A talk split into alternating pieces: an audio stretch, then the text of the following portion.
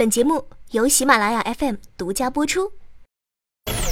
科技 Science 不能是一成不变的规律，轻松、自在、随性。Brilliant and easy。元气主播玩转鲜活科技，尽在元气少女情报局。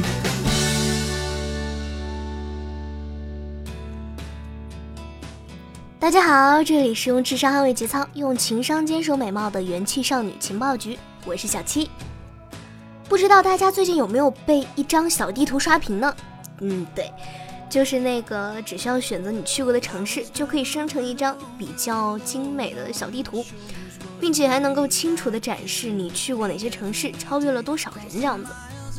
我们找到了刷屏地图小程序的制作者，不过他可能要被起诉了。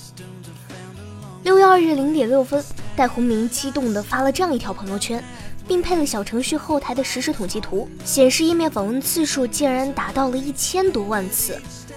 一天前，他的小程序“西瓜足迹”刚一上线，就病毒式的裂变开来，迅速霸占了朋友圈。如今的热度呢，仍在持续。刚才我们也说过了，在“西瓜足迹”的小程序内呢，只要选择你去过的城市。就可以生成一张图片，能够清楚地显示你去过了哪些城市，超越了多少人。这样一款简单的小程序在一夜之间刷屏，用户们出于炫耀心理转发的同时，也有人会担心啊，自己的这个数据会不会被窃取商用？还有一些人会好奇，这样一款看不懂变现方式的小程序，难道是在做公益吗？六月二日，我们联系到了这款小程序的开发者。并意外地发现，西瓜足迹早有同款。五个月前，与其几乎一模一样的脚步地图已开始运营。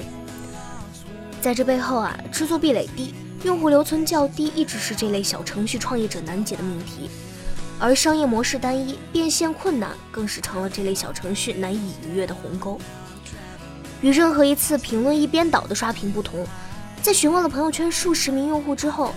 大家其实并不知道有脚步地图的存在，而对于西瓜足迹的评论也呈现出明显的两极分化。嗯，其实不少人选择发朋友圈的初衷啊，都是为了标记自己出过差的城市，看一下自己走过的路，也顺便看看朋友的行程。不少转发语都充满着感慨、回忆和故事。其中一位是这样写的：刚刚朋友提示，我的动线是明显的胡换拥线。跟着人口密集度分割线活动，说明我都是在出差，很准，很辛苦。也有一部分喜欢晒记录和打卡的人士表示，这样的记录其实很有仪式感，希望自己可以补完或者再访那些故事发生之地。西瓜足迹的制作者戴宏明说，从后台的数据也可以看到啊，用户画像范围很广，主要产品功能是个人的记录。喜欢旅游的人用清楚的方式标记出来自己去过哪些地方，这就是用户的主要需求。西瓜足迹也设置了超越多少用户，这样呢也会激发部分人的炫耀心理，晒自己去过多少地方。这个心理其实抓得很准。一位用户告诉我们，对于 C 端来说，手动上传的数据可以造假，满足了虚荣心，可以炫朋友圈。不过啊，也有用户发现其城市统计背后的缺陷，有人测试。即使只选一个城市，你也能超越百分之十点二的用户。但是这个程序是不可以选择零城市的，所以十点二的数据从哪里来呢？而且如果增加到两个城市，数字就会变，变成百分之十点三。数据怎么计算？及其代表性有很大的问题。还有的网友发现，小程序首页写到六百六十个城市，你去过多少？可是当把除了重庆以外的城市都选上时，却显示已经踏足了七百零七个城市。去年年底，本来做本地资讯内容的戴宏斌感受到小程序的火爆，获客方式多，成本低，年限还不错的小程序呢，似乎是一个好机会。今年春节过后，他开始转型做小程序创意公司，推出了看图写成语、疯狂脑王等不同类别的小程序。要推出一个爆款小程序并不容易，直到最近，他发现类似晒旅行足迹的创意后。迅速用了几天时间做出了西瓜足迹。五月三十一日上线后，几个公司的人在朋友圈、微信群里开始传播，终于一炮而红。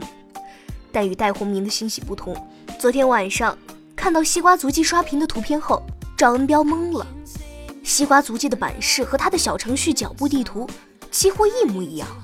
去年十月，苦于粉丝增长缓慢的人物传记类公众号运营者赵恩彪想到了这个有成为爆款潜力的产品。他平时写人物时，经常会写这些名人去过哪里，有时呢会自己 PS 出来一个中国地图，清楚的显示这些人的足迹。所以当时他就萌生了做一个自动生成足迹的小程序的念头，也省得再 P 图。更重要的是，他希望小程序能为微信公众号导粉。于是他在去年十二月上线脚步地图小程序，并在不久后呢为其进行了计算机软件著作权登记。五月二十八日，小程序突然开始火热了起来。当天就给微信公众号导了十万的粉丝，但因为瞬间访问人数过多，服务器崩溃了。没想到等修复后，西瓜足迹爆红了。辛辛苦苦创了两年业，马上就要看到希望了，没想到就这样泡汤了。